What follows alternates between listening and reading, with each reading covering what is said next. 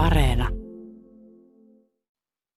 Ovidius antaa hyvin käytännöllisiä neuvoja siitä, miten kannattaa pukeutua, miten kannattaa kammata hiukset, minkälaisia lahjoja kannattaa antaa, mutta myös sitten ihan tällaisista seksiasennoista, mikä sopii kullekin. Hyvin yksityiskohtaisia ohjeita. Tunnetaan myös tällaisia vähän korkeamman tason viihdyttäjiä, jotka sitten ehkä vertautuvat joihinkin japanilaisiin geissoihin. Sitten täytyy jo osata aika lailla keskustelutaitoa ja, ja, ja olla sillä lailla sivistynyt, että saattoi tuntea kirjallisuutta ja, ja osata laulaa kauniisti ja soittaa jotain soitintaa ja, tai tanssia tai muuten esiintyä. Edellä yliopiston lehtori Katariina Mustakallio Tampereen yliopistosta sekä klassillisen arkeologian dosentti Riia Bäri Helsingin yliopistosta. Ja minä olen Riikka Suikkari. Tämä tiedeykkönen kurkistaa mahtavan Rooman valtakunnan makuuhuoneisiin ja ilotaloihin. Lähdemme ottamaan selvää 2000 vuoden takaisista lihallisista nautinnoista ja kiinnitämme katseen erityisesti Napolinlahdella sijaitsevaan Pompeijiin sekä pääkaupunki Roomaan ja sen satamakaupunkiin Ostiaan. Nämä kaikki tarjoavat runsain mitoin tutkimusaineistoa myös erotiikan alalta.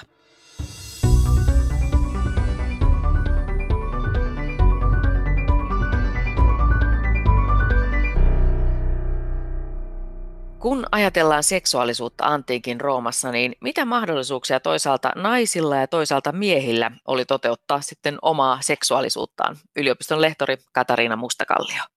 Seksuaalisuuttahan oli joka puolella ja roomalaiset pitivät seksuaalisuudesta ja arvostivat sitä osana elämää, mutta tietenkin tämä yhteiskuntahan on voimakkaasti tällainen miesvaltainen. Naiset on hyvin alistetussa asemassa – ja kaikki nuoremmat, lapset ja niin edelleen, ei ainoastaan naiset.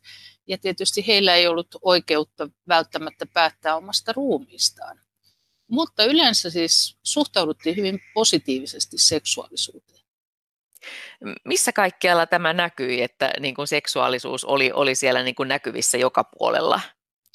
No ennen kaikkea tietysti voidaan nyt lähteä vaikkapa uskonnosta liikkeelle, koska – roomalainen uskontohan määrittelee koko elämää hyvin pitkälti, ihan syntymästä kuolemaan asti. Siellä oli useita tällaisia jumalattaria ja jumalia, jotka ennen kaikkea suojelivat tätä seksuaalisuutta ja suojelivat ihmisten tällaisia nautintoja. Ennen kaikkea Venus oli sellainen, jota palvottiin juuri siinä mielessä, että ajateltiin, että Venus antaa ihmisille tämän tämmöisen seksuaalisen ilon ja myös tietysti hedelmällisyyden. Ja näitä sitten oli Demeter ja sitten oli hyvin monia muita, Kybele muun muassa, auttoi ihmisiä tällaisissa asioissa, joten nähtiin, että se on hyvin keskeinen osa tätä ihmisen elämää ja sitten kun se liitetään vielä hedelmällisyyteen, niin sehän tietysti oli se, mitä haluttiin eniten suojella, eli perheissä toivottiin lapsia. Ja noin ylipäänsä se oli siis iloinen asia ennen kaikkea iloinen asia. Ja myös sillä lailla, että me tunnemme tällaisia tapauksia, joissa lääkäri esimerkiksi suosittelee tällaiselle jo vanhemmalle rouvalle, eli noin kolmekymppiselle, että hänen mm. täytyy pitää huolta omasta seksuaalielämästään, että se nähtiin niin kuin keskeiseksi osaksi ihmisen elämää, ei mitenkään niin kuin vaan tietyn hetken nuoruuden ajan elämää, vaan koko elämänkaaren läpi. Ja tuossa kun sanoit, että vanhempi rouva ja kolmekymppinen, niin. niin se tarkoittaa siis sitä, että elinikä oli silloin ihan eri kuin nykyään.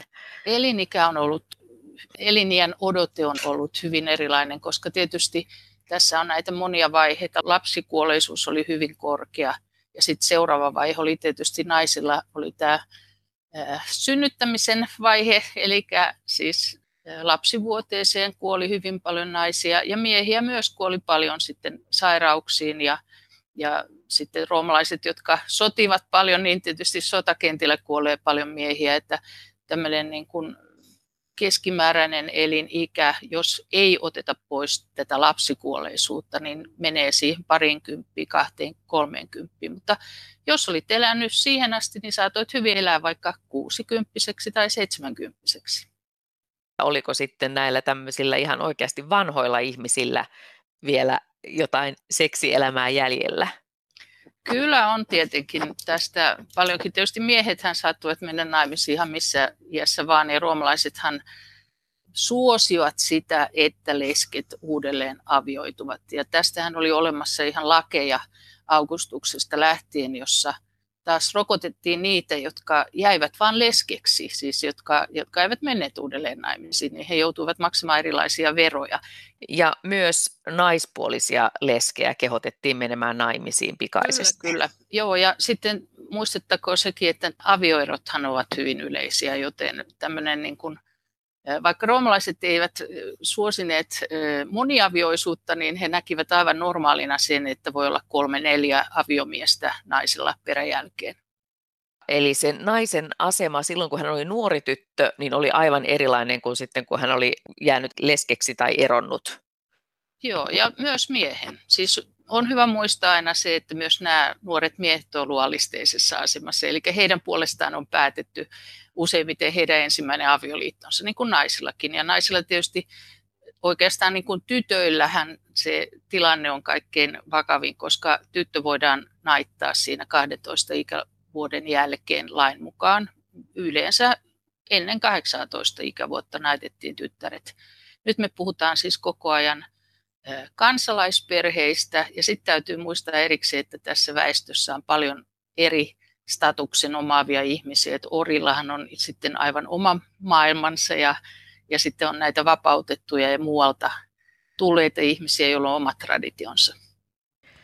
Keisarien ajan Roomassa perheet olivat monimuotoisia ja perheen jatkuvuus ja omaisuuden ylläpito olivat keskeisiä. Oli myös tärkeää suojella perheen nimeä, mainetta ja muistoa. Viime vuosina tutkijat ovat tuottaneet runsaasti uutta tietoa Rooman satamakaupunkiin Ostiaan liittyvässä tutkimusprojektissa. Ostia-projektin johtaja professori Arja Karivieri toimii parhaillaan Suomen Rooman instituutin Villa Lanten johtajana. Projektissa ovat olleet mukana myös tämän ohjelman haastateltavat yliopiston lehtori Katariina Mustakallio sekä dosentti Riia Bäri, joka aloittaa instituutin johtajana elokuussa. Ostian satama oli elintärkeä valtakunnan pääkaupungille. Sen kautta Roomaan tuotiin viljaa, oliviöljyä, viiniä, eksoottisia mausteita sekä villieläimiä gladiaattorinäytöksiin. Lisäksi uudet aatteet ja uskonnot saapuivat Roomaan juuri Ostian sataman kautta. Satamakaupungissa viihtyivät niin laivanvarustajat, merimiehet, kauppiaat, orjat, vapautetut kuin prostituoidutkin. Seksiin liittyvistä valtasuhteista kertoo Katariina Mustakallio. No siis näkyy ennen kaikkea, kun lukee vaikka Aristotelista tai muita näitä antiikin kirjailijoita, että käsitys siitä, että seksuaalisuus on niin kuin, siinä on kaksi osapuolta, eli aktiivinen ja passiivinen. Tämä oli se yleinen käsitys ja ajateltiin, että nämä miehet ovat, ovat aktiivinen puoli ja naiset sitten, ja myös siis pojat, koska harrastettiin myös seksisuhteita nuoriin poikiin, niin he olivat sitten siinä passiivisessa asemassa. Tämä oli niin kuin se lähtökohta, mutta sitten taas kun me tutustutaan vaikkapa ihan tällaiseen visuaaliseen evidenssiin, josta ehkä se meidän Ria Bäri puhuu enemmän, niin niissähän kuvataan usein naiset hyvin aktiivisina. No tuossa kun puhuit noista nuorista pojista, niin se tämmöisen nykyaikaisen ihmisen korvissa särähtää, kuulostaa tosi pahalta.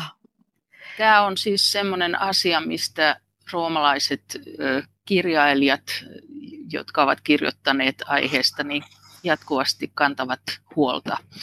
Just. Ei niinkään näiden tyttärien, koska tyttäret usein olivat siellä aika lailla kontrolloidussa ympäristössä, elivät, mutta näiden poikien kohtalosta. Ja sitä pelättiin ennen kaikkea, koska pojat lähetettiin usein kodin ulkopuolelle koulutukseen, niin pelättiin juuri näitä opettajia, vanhempia miehiä, että, että he ryhtyvät käyttämään, tai sitten vanhempia koulutovereita. Joten siis tämmöinen niin kuin huoli on ihan selvästi koko ajan olemassa. Että se se niin kuin kertoo tavallaan sen maailman vaaratilanteista. tämä on ollut hyvin tämmöistä väkivallan ja, ja hyväksikäytön maailmaa. Et meidän täytyy aina muistaa, kun me katsotaan menneisyyteen, ennen kaikkea antiikin maailmaa.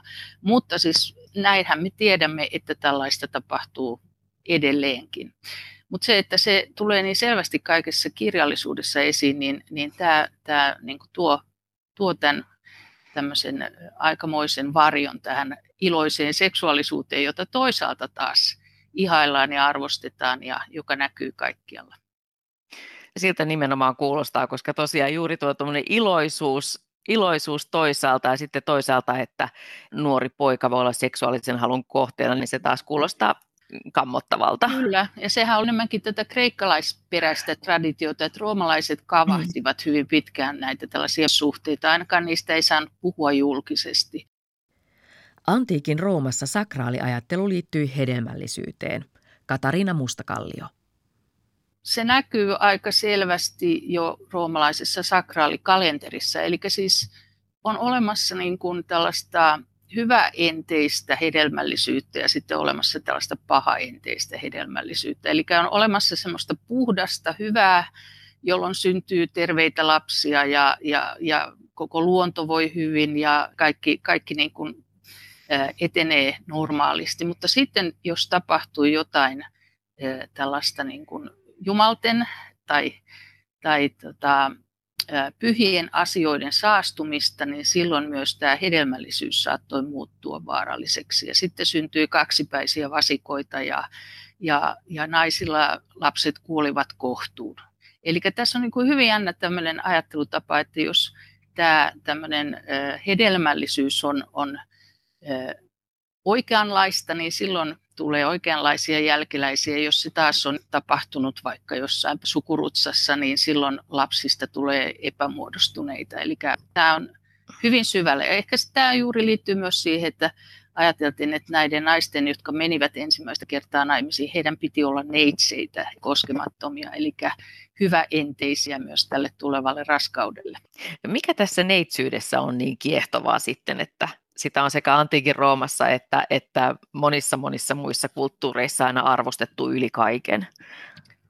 Se on varmaan juuri tämä ajatus siitä, että se on sitten niin kuin, ö, ei minkään pilaamaa, koska tämä tietysti ajateltiin, että tällaiset seksuaalisuhteet, varsinkin Roomassa tässä tämmöisessä varhemmassa ajattelussa nähtiin, että se jollain tavalla niin kuin saastuttaa veren.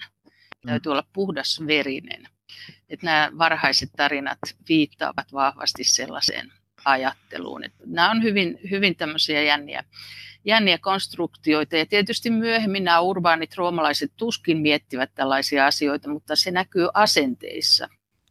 Historioitsija Katarina Mustakallio oikoo ohjelmassa tuonnempana erilaisia väärinkäsityksiä, joita usein liitetään antiikin lihallisiin iloihin.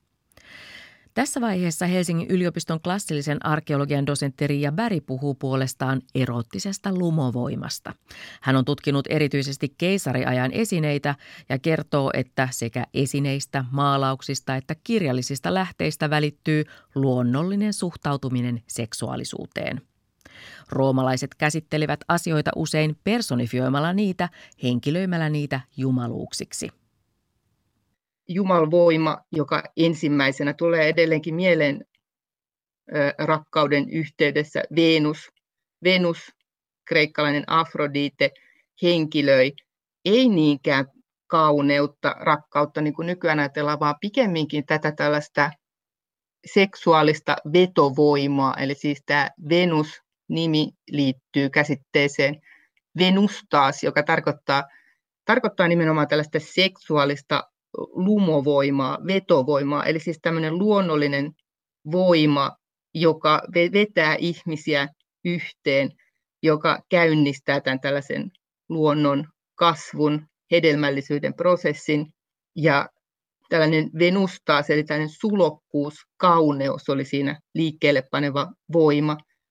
Ehkä meille paremmin tuttu on tämä kreikkalainen vastaava käsite karis, joka myös tarkoittaa tätä samaa viehätysvoimaa. Me tunnetaan termi, nykyään edelleen käytetään karisma, joka on tällainen vetovoimaisuuden ominaisuus, jota saattaa olla vaikkapa poliitikoilla, jotka ikään kuin saa joukot rakastumaan itseensä. Eli Venus oli nimenomaan tämän tällaisen mystisen vetovoiman jumalatar. Ja Venuksen lapsiahan olivat sitten Eros tai Amor, jotka nimenomaan henkilöi tätä rakkauden tunnetta, Cupido, joka taas sitten symboloi halua, erottista himoa myöskin, mitä se tarkoittaakin kirjaimellisesti. Ja hänet esitettiin tällaisena siivekkäänä lapsena, joka on, on siis täysin arvaamaton, törmäilee sinne tänne, on hallitsematon tunne. Tätä merkitsee tämä Cupidon eroksen hahmo.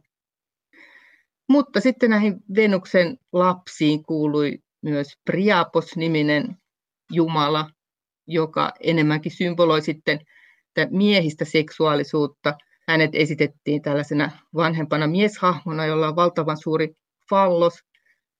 Usein hän kyllä pukeutui, puettiin tällaisiin naisellisiin vaatteisiin, nostaen värikkään tunikan helmaa, joka helmus on täynnä hedelmiä, viinirypäleitä, granaattiomenia ja helmaa nostaessa sieltä tulee sitten esiin samalla ikään kuin vahingossa tämä suuri fallos. Eli tosiaan tämä jumaluus, joka tavallaan itsekin symboloi fallosta, oli myös ulkomaalaisen hahmossa usein esitetty.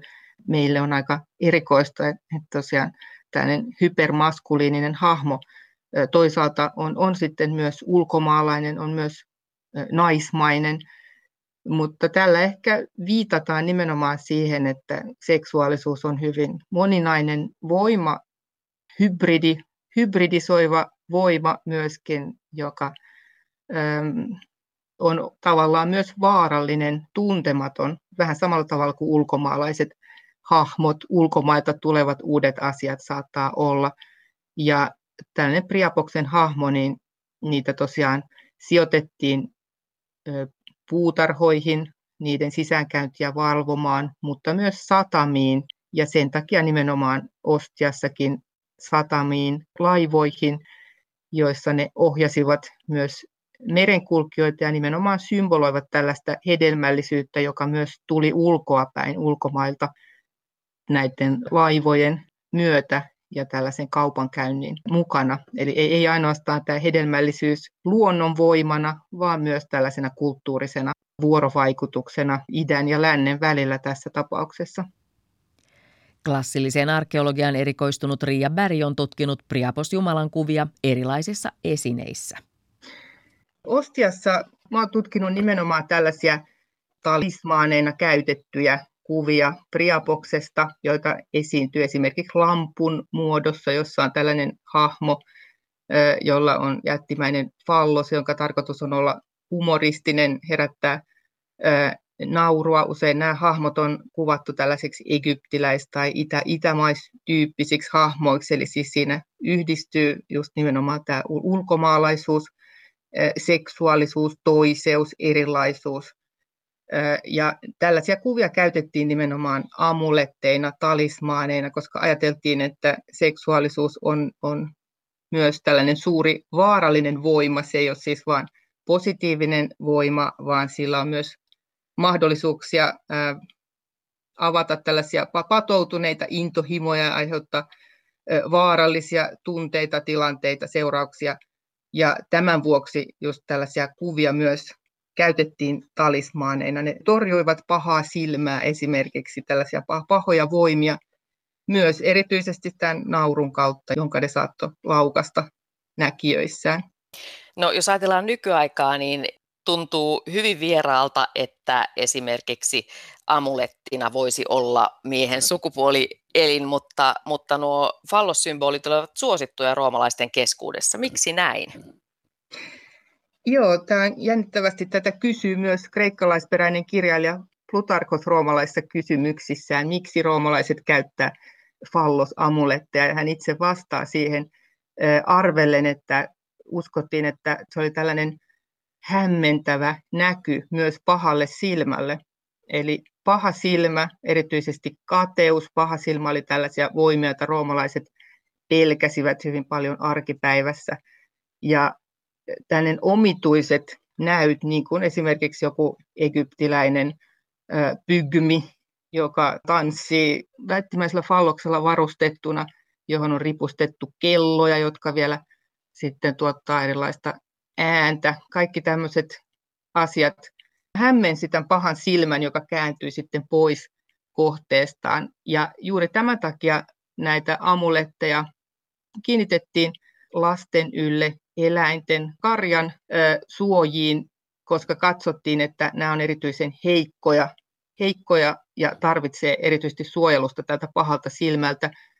Tämän kateuden suhteen sitten siihen liittyy varmaankin se, että neuvottiin, että esimerkiksi triumfia viettävän kenraalin vaunuihin kannatti nimenomaan laittaa näitä fallosamuletteja, koska tietysti tämä suurena triumfipäivänään tämä kenraali oli aivan erityisen otollinen kohde kateudelle ja pahalle silmälle. No Ostiasta on löytynyt fallossymboli myös hautausmaalta. Vaikuttaa aika erikoiselta symbolilta noin niin kuin viimeistä leposiaa ajatellen. Miksi fallos sopi ainakin jonkin roomalaisen mielestä jopa hautausmaalle? No, tämä on sellainen asia, jolla on hyvin pitkät juuret ja liittyy nimenomaan tähän seksuaalisuuden mieltämiseen luonnon, koko luonnon versomisen kasvun symbolina ja myös tämän suvun, sukulinjan jatkumiseen. Oikeastaan tämä falloksen käyttö hauta symbolina niin oudolta kuin se meistä kuulostaa, niin se esiintyy jo etruskeilla ja tasavallan ajan Roomassa. Eli roomalaisilla ennen keisariaikaa tasavallan ajalla saattoi olla ihan tämmöisiä falloksen muotoisia kivipaasia, kippuksia miesten hautamuistomerkkeinä. Ja se nimenomaan symboloi tätä perheen geniusta, tätä perheen jatkuvuuden voimaa, joka jatkuu tämän yhden yksilön kuoleman jälkeen myöskin. Tämä on yksi merkitys. Toinen merkitys sitten, joka näkyy erityisesti Ostian haudoissa. Esimerkiksi just Ostian isolla Sakran hautausmaalla erään haudan e-, edustalla on tällainen mosaikki, jossa on kuvattu näitä egyptiläisiä pygmejä, jotka soutelee niilillä veneessä ja tappelee krokotiilien kanssa, taistelee. Ja myös on kuvattu seksiakteja siinä ja ajateltiin, että nauru myöskin oli yksi tällainen voima, joka karkotti tuonpuoleisia henkiä, pahoja voimia, joita täällä hautausmaan tyyppisellä paikalla saattoi liikkua. Ja kun suku kerääntyi kerran vuodessa viettämään muistojuhlia tänne paikalle, niin heillä, heillä oli sitten ö, tämä haudan edustalla oleva alue oli koristettu tällaisella mosaikilla, joka, joka auttoi sitten naurun pyrskähdysten voimalla ehkä pitämään yllä kuitenkin positiivista energiaa ja karkottamaan näitä mahdollisesti vaarallisiakin kuolleiden henkiä. Palaamme antiikin tutkija Ria Bärin seuraan myöhemmin. Tuolloin pyydän häntä kertomaan erottisesta kirjallisuudesta. Historioitsija Katarina Mustakallio saa seuraavaksi vastata kysymyksiin, joista minulla on selkeästi ollut vanhentunutta tietoa. Jos olen oikein ymmärtänyt, niin antiikin Kreikassa naisen rakkaussuhde naiseen oli sallittu. Ja tästä esimerkiksi kuuluisa esimerkki on Lesboksen saarella elänyt naisrunoilija Sappho, joka sitten kirjoitti rakkausrunoja naisille. Mutta sitten taas Roomassa naisten välinen rakkaus ei ollut sallittu, niin millä tätä kielteistä suhtautumista perusteltiin? Tuota, se ei tietenkään ihan noin mennyt. Mm. Eli siis Sapphohan on hyvin semmoinen niin kuin arkaisen kauden runoilija. Ja tietysti me emme tiedä hänen seksuaalisuhteistaan, on hyvin tämmöisiä fragmentaarisia nämä runot ja voidaan niin kuin kysyä, että mistä ne oikeastaan kertovat. Siis Joo. ainahan varmasti on ollut erilaisia seksuaalisuhteita ja, ja, ja joissain piireissä on hyväksytty, joissain ei. Esimerkiksi juuri tämä tämmöinen homoeroottinen rakkaus yhdistetään usein kreikkalaiseen kulttuuriin ja ennen kaikkea näihin yläluokkien harrastamaan tällaiseen filosofien ja opettajien ja oppilaiden välisiin suhteisiin. Mutta tota, yleensäkään klassisen kauden Kreikassa ei millään tavalla suvaittu naisten välistä rakkautta. Ei, ei, ei yhtään sen enempää kuin Roomassakaan, mutta silti tiedettiin, että kaikkia on olemassa. No entä, entä nämä orgiat, oliko niitä ihan oikeasti? Kyllä varmasti oli joo. Ja siis, tai siis erilaisia suuria juhlia, joissa saattoi tapahtua mitä vaan. tota, Tämä on tosiaan niin värikäs maailma, että sieltä löytyy melkein mitä tahansa. No entä, entä oliko niin, että rakkauteen perustuvia avioliittoja muodostui sitten yleensä vain köyhien keskuudessa? Ei myöskään niin, vaan siis kyllä ilman muuta niitäkin on ollut, mutta siis tuskinpa ensimmäinen avioliitto, joka on aina vanhempien järjestämä. Siis silloin kun on nuorehko mies ja nuori nainen menevät ensimmäiseen avioliittoonsa, niin se, se yleensä järjestettiin perheen piiristä, niin kuin nykypäivänä hyvin monessa maassa edelleenkin, esimerkiksi Intiassa. Ja sitten oikeastaan näitä varsinaisia rakkausavioliittoja, no kyllähän me tiedämme, että esimerkiksi keisari Augustus rakasti vaimoa Liivia aivan hirveästi. Että kyllä näitä tämmöisiä tunneliittoja myös on. Avioliiton ei ajateltu ensisijaisesti liittyvän romanttiseen rakastumiseen tai rakkauteen. Et sen, sen tehtävänä oli ensisijaisesti hankkia jälkeläisiä. Meidän pitäisi oikeastaan kokeilla sitä ajattelua vähän eri lailla, että siis miettiä itse, että miten tilanteessa, jossa eletään, jossa niin kuin, ö, lapsikuolleisuus on hyvin korkea. Ja usein on niin päin, että, että todellakaan ei millään saa niitä jälkeläisiä, niin minkälainen arvo sillä on sitten, että jälkeläisiä saadaan. Eikä sen, se merkitys on hyvin suuri perheiden tulevaisuusstrategioiden kannalta ja, ja, ja koko sen niin kuin elämän mielekkyyden kannalta. Ja tietysti lapsia tarvittiin moniin asioihin köyhemmissä perheissä työvoimaksi ja sitten näissä varakkaimmissa sitten ajatellen, että sitten suku säilyy ja jatkuu ja tällaiset asiat. Että, ja, ja yleensäkin ajateltiin, että naiset on hyvin arvokkaita juuri siksi, että vain he voivat saada näitä lapsia. Ja naiset itsekin oppivat ajattelemaan ikään kuin omasta ruumiistaan hyvin tällaisena niin kuin merkittävänä ja tästä niin kuin lastensaantikyvystään semmoisena todella yhteiskunnan niin kuin ehkä kaikkein tärkeimpänä asiana. Et tässä on niin kuin vähän erilaisia ajatteluun vaikuttavia tekijöitä. Sitten jos mä halutaan niin kuin tosi mielenkiintoisia näkökulmia luoda tähän antiikin erilaiseen ajattelutapaan, niin mehän tunnetaan myös näitä tapauksia, joissa edelliselle miehelle viimeisillään oleva nainen meneekin naimisiin toisen miehen kanssa. Siis raskaana oleva nainen menee, menee niin kuin tyyliin yhdeksännellä kuukaudella naimisiin toisen miehen kanssa. Eli eroaa siitä miehestä, jolle hän on, hän tota, on raskaana. Hmm. Ja myö, tämähän oli juuri, tämä oli Augustuksen ja Liivian tarina. Eli Liivia synnytti sitten tämän Ruusuksen, joka oli hänen niin kuin aiemman miehensä lapsi. Ja tämä, ja tämä mies oli mukana tässä, niin kuin hyväksy tämän. Että, et, et hyvin tämmöisiä jänniä, mitkä herättää meissä niin kuin hämmästystä. Tai jos joku oli tunnetusti hyvin tämmöinen äh, hedelmällinen nainen, niin hänen aviomiehensä saattoi ehdottaa, että, että nyt toi mun kaveri, niin sille ei ole yhtään lapsia, että voisitteko te hankkia välillä, välillä lapsen. Ja niin sitten tehtiinkin ja, ja vaimo meni toiselle miehelle, luultavasti ihan omasta halustaan. Ja palas sitten saatuaan sille lapsen, niin palas sitten tämä alkuperäisen miehensä luo. Tämä on, niin kuin, ajattelutapa on kerta kaikkiaan erilainen kuin meillä, sekä miehillä että naisilla. No kun haluttiin nauttia ja nautiskella seksistä sitten ilman pelkoja mistään seuraamuksista, niin miten ehkäisy hoidettiin?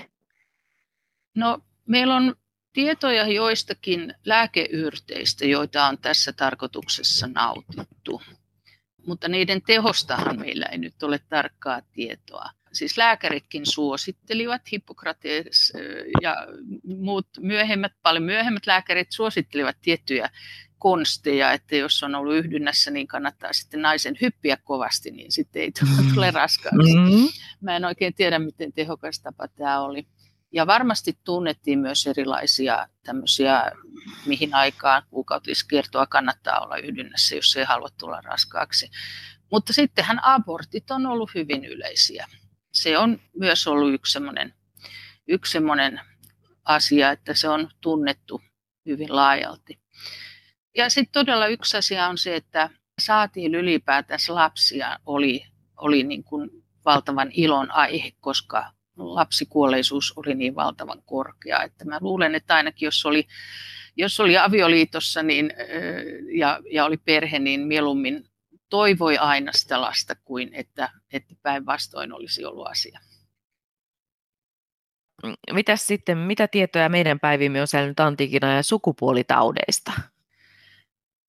Tuota noin, siitä mä en oikeastaan löydä mistään antiikin lähteestä mainintaa. Eli siis onko todellakin ollut niin, että semmoisia varsinaisia sukupuolitauteja ei ole ollut, koska näitä ei ainakaan ole pelätty.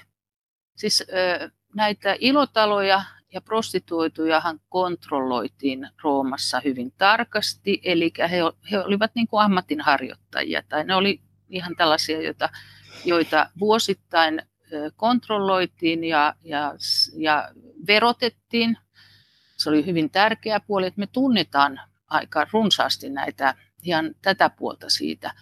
Joten varmasti jos olisi ollut yleisiä tauteja liikkeellä, niin kyllä ne sitten olisi näkynyt myös jossain historiankirjoituksessa, koska kyllä historiankirjoitus painottaa usein kulkutauteja ja muita tauteja.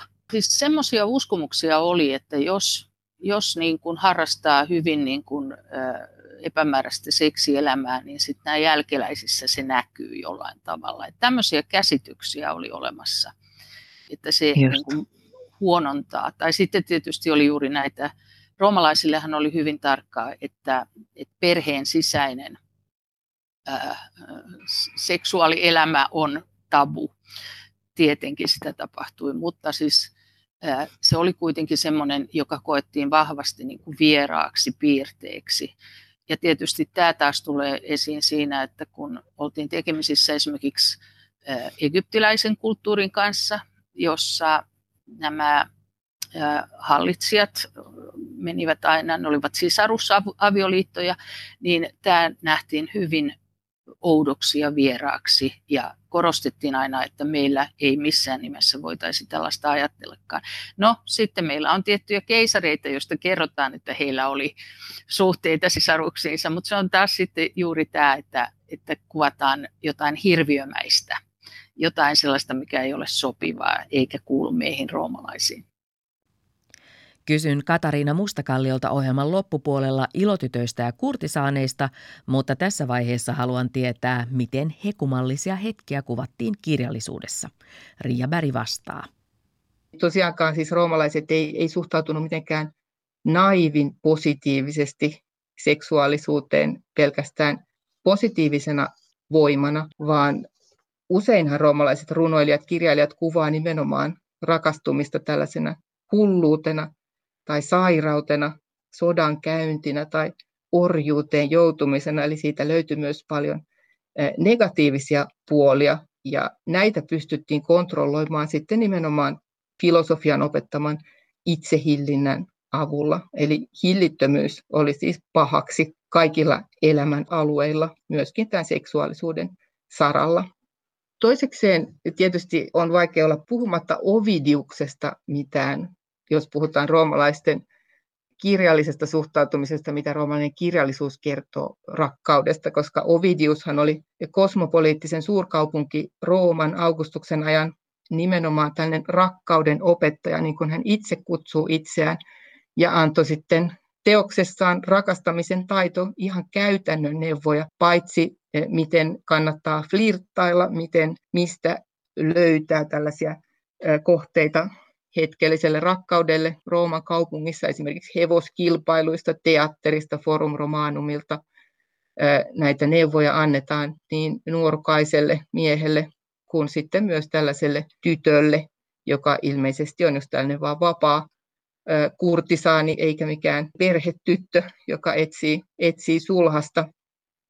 Eli, eli tosiaan Ovidius antaa hyvin käytännöllisiä neuvoja siitä, miten kannattaa pukeutua, miten kannattaa kammata hiukset, minkälaisia lahjoja kannattaa antaa, mutta myös sitten ihan tällaisista seksiasennoista, mikä sopii kullekin, hyvin, hyvin yksityiskohtaisia ohjeita. Ja sitten tässä jatko-osassa rakkauden vastavaikutukset, Ovidius kertoo siitä, miten pääsee irti tästä rakastumisesta, kun, kun sitä ei enää halua jatkaa, miten täytyy intensiivisesti ajatella tämän rakastetun fyysisiä huonoja puolia, uppoutua työhön, matkustella, polttaa rakastetun lähettämät kirjeet. Eli tosiaan Ovidius on, on kirjailija, joka kertoo hyvin värikkäästi monilta kannoilta tällaisen rakkaussuhteen, fyysisenkin rakkaussuhteen eri vaiheista kosmopoliittisessa Rooman kaupungissa vähän ennen ajalaskun alkua. Vaikuttaa siltä, että Ovidiusta lukemalla myös nykyihminen voisi saada jotain hyviä vinkkejä. Ovidius on kyllä hämmästyttävän moderni ja toinen sellainen, jos haluaa päästä hyvin lähelle antiikin jokapäiväisiä seksuaalisia kokemuksia ja ehkä seikkailuita, sekoiluitakin, niin kannattaa lukea Apuleijuksen Kultainen aasi-romaani toisella vuosisadalla jälkeen Kristusta kirjoitettu, jossa Luukius-niminen nuorukainen kokee tällaisia boccaciomaisia seikkailuita eri maissa ja kaupungeissa välillä Aasin hahmoon muuttuneena, mutta tosiaan siinä myöskin kaikenlaisia mahdollisia ja mahdottomia erottiseen sfääriin liittyviä tilanteita kohdataan. Roomalaiset käsittelivät rakastumisen huumaa ja seksuaalisuutta myös henkevämmin filosofisten pohdintojen avulla. Antiikin tutkija Ria Bäri. No, roomalaiset todellakin oli pohtineet tätä asiaa hyvin paljon myös ihan filosofiselta kannalta, ei ainoastaan tällaisena arkipäivän aspektina. Ja mä mietin, mikä olisi kaikkein tällaisen ikonisin ehkä roomalainen kirjailija, joka on puhunut eroottisesta kokemuksesta, niin aika yllättäen se olisi Lucretius, joka oli tämmöinen luonnonfilosofi ja runoilija ja kirjoitti kirjan maailmankaikkeudesta ja pohti Demokritoksen atomioppia siinä ja epikurolaista filosofiaa, eli sitä, miten näistä intohimoista voi vapautua ja miten ihminen voi elää onnellisena ilman myös tällaista seksuaalisuuden voiman ö, tuottamaa ikään kuin orjuutta. Ja Lucretius ajattelee, että tällaisen erottisen himon aiheuttaa niin kuin kaiken muunkin maailmankaikkeudessa atomit.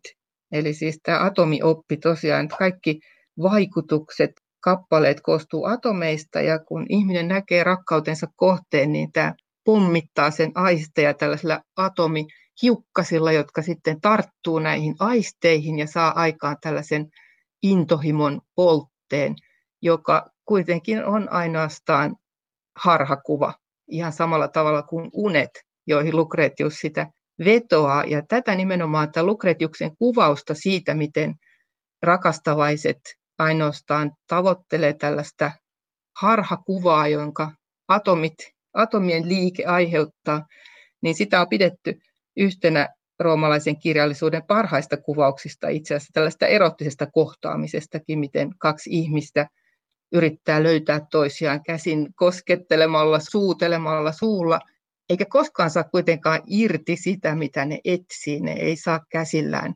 koskettua sitä perimmäistä syytä, joka on tämä ikään kuin itse unikuva, joka on vain tällainen atomien liikkeen luoma illuusio. Tämä on aika, aika jännittävällä tavalla Lucretius ja roomalaiset filosofit tosiaan on, on pohdiskelleet tätä asiaa.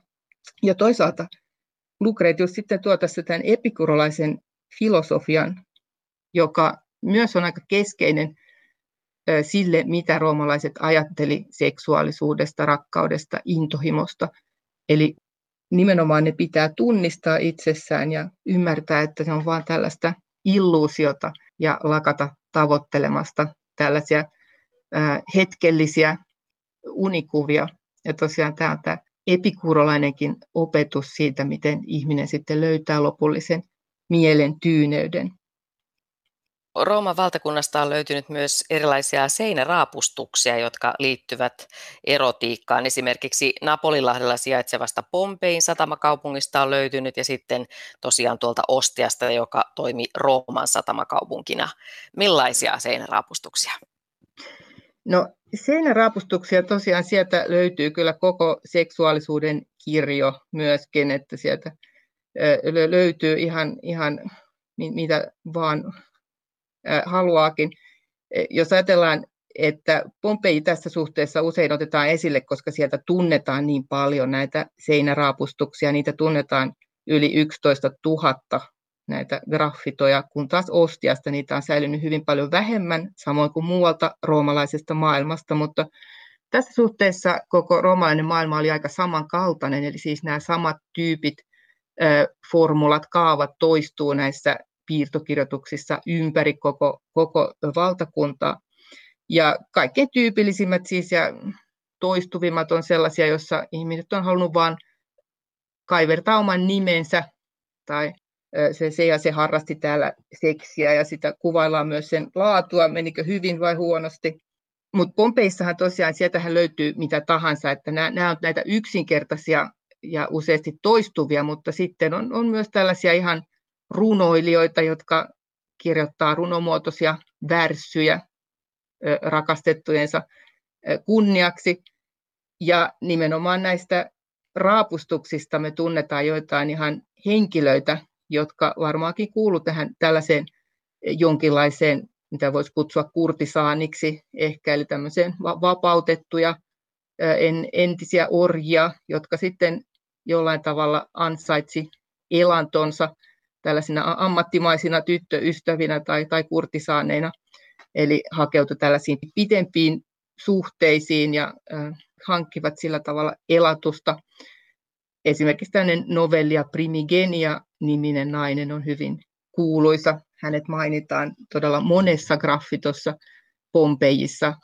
Yksinkertaisemmin äh, kerrotaan hänen osoitteensa, eli yhdessä raapustuksessa kehotetaan menemään Nukeriaan, joka on Pompein naapurikaupunki, ja kysymään siellä Rooman portin luona Venuksen kujalla novellia primigenia, eli tässä annetaan suoraan hänen osoitteensa.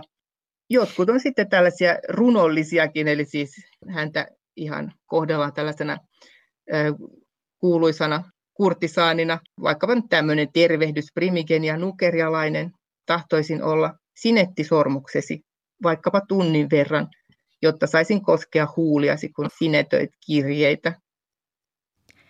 Kurtisaanit olivat oman alansa eliittiä, mutta tavalliset prostituoidut niin naiset kuin miehetkin työskentelivät aivan toisenlaisissa olosuhteissa. Osa haki leipänsä kadulta, osa odotteli asiakkaita bordelleissa eli lupanaareissa.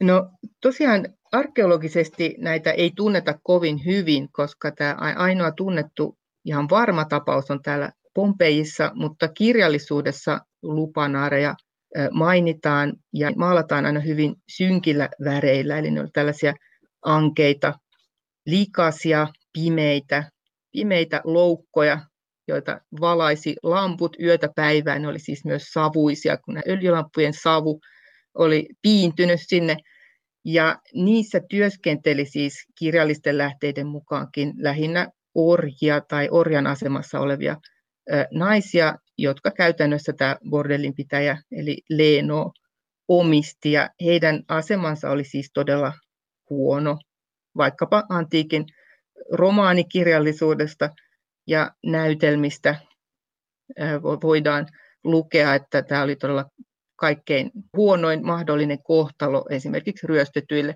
naisille tai tytöille päätyä tällaisiin lupanaariin. Näin klassillisen arkeologian dosentti Ria Berg Helsingin yliopistosta. Jatkakaamme vielä aiheesta maksulliset viihdyttäjät. Oikein onnekas ja lahjakas kurtisaani saattoi saada alalleen koulutuksen, eikä hänen tarvinnut majailla murjussa. Tampereen yliopiston antiikin tutkija Katariina Mustakallio kertoo. Sitten me tunnetaan myös tällaisia vähän korkeamman tason viihdyttäjiä, jotka sitten ehkä vertautuvat joihinkin japanilaisiin geissoihin. Tämä on se, joita kreikkalaiset kutsuivat hetaira nimellä, jotka jo kävivät läpi tietynlaisen koulutuksen. Siis näitä oli ihan tämmöisiä emäntiä tai isäntiä, jotka koulivat näitä, näitä tulevia hetairoja tehtävänsä, jossa sitten täytyy jo osata aika lailla keskustelutaitoa ja, ja, ja olla sillä lailla sivistynyt, että saattoi tuntea kirjallisuutta ja, ja osata laulaa kauniisti ja soittaa jotain soitintaa ja, tai tanssia tai muuten esiintyä. Tämä on hyvin niin kuin laaja skaala erilaisia toimijoita ja toiset oli itsellisiä ja toimivat ihan näin niin kuin bisnesmiehinä tai bisnesnaisina. Toisilla oli taas joku suojelija. Sitten taas tästä statuksesta, niin suuri osa oli tietysti orjia tai sitten vapautettuja, mutta kyllä me tunnetaan sitten ihan kansalaistatuksen omaaviakin naisia, jotka toimivat tässä. Vaikka laki yritti kieltää. Ja Augustushan, joka loi näitä moraalilakeja, niin, niin ennen kaikkea halusi hyvin tarkasti varjella sitä, että kansalaistatuksen omaavat naiset tai miehet eivät toimisi tällaisissa epämääräisissä ammateissa. Ja Roomassahan tietysti sitten tällaisen tausta omaava henkilö, niin hänellä ei ollut oikeutta mennä sitten naimisiin tämmöisen korkeamman statuksen omaavan miehen tai naisen kanssa mutta kuitenkin tämmöinen kurtisaani saattoi sitten edetä. Siis tämä on ollut myös semmoinen väylä, mitä kautta on päästy eteenpäin ja se on vaatinut tietysti aikamoista taitoa ja verkottumista ja me tunnetaan joitakuita näistä, näistä tämän alan henkilöistä ihan nimeltä historiankirjoituksen pohjalta, muun muassa tämä Preekia, joka oli Sulan vastustajan Cornelius Keteruksen rakastettu ja, ja hänen läheisensä. Ja tämän Prekian hovissa, tai oikeastaan hänen salongissaan kokoontui koko sen ajan kuuluisimmat tärkeimmät vaikuttajat, miehet, ja, ja hän antoi paljon neuvoja sitten myös tälle Cornelius Keterukselle, joka oli tuomarina tärkeissä, tärkeissä tämmöisissä oikeusjutuissa. Ja toinen, joka me tunnetaan hyvin, on sitten Kikeron vastustajan Verreksen tämä hänen ylläpitävänsä tai oikeastaan hänen rakastettunsa Kelidon, joka itse asiassa oli hyvin varakas nainen. Hän oli saanut aiemmilta suosioiltaan runsaasti omaisuutta ja, ja Kelidon itse asiassa testamenttasi koko omaisuutensa tälle Verrekselle ja tätä pidettiin erittäin paheksuttavana, että tällainen julkisuuden merkki mies saa omaisuutta tällaiselta puolimaailman naiselta. No kun nämä kurtisaanit olivat miesten himojen kohteita, niin entä sitten naisten? Olivatko he sitten joitain näyttelijöitä tai gladiaattoritaistelijoita tai minkälaisista miehistä eh, naiset haaveilivat? Niin, sitä kumpa pääsisi sinne haaveisiin käsiksi, sitä me emme aivan tarkalleen tiedä, mutta se, mitä meille kerrotaan, ja tämä on tietysti miesten kertoma, että tästä täytyy aina muistaa tämä puoli, niin, niin juuri nämä toimijat, eli juuri näyttelijät ja, ja gladiaattoritaistelijat olivat suuria tämmöisiä fanitettuja, ihannoituja miehiä. Ja, ja tietysti kyllähän tietysti tämmöiset kuvankauniit nuoret miehet myös vetosivat. Ja tunnetaan tällaisia aika, aika traagisiakin tarinoita juuri siitä, että miten kun ajatellaan, että näissä perheissä saattoi elää hyvin eri ikäisiä henkilöitä. Eli siis jos ajatellaan, että nämä tyttäret naitetaan siinä suunnilleen 16-vuotiaina ja heidän tämä ensimmäinen mies saattaa olla vaikkapa 50, näitäkin on, mm. jos on ollut perheen kannalta hyvä systeemi, että sitä kautta saadaan lisää vaikutusvaltaa ja omaisuutta niin tällä 50 miehellä saattaa hänen taloudessa asua edelleen hänen 20 poikansa. Ja tähän sitten syntyy aikamoisia draamoja tänne perheen sisälle, kun nämä nuoret rupeakin tykkäämään toisistaan. Että nämä hyvin jännitteisiä tarinoita me tunnetaan kyllä Roomasta, jossa kaikenlaisia asioita tapahtuu.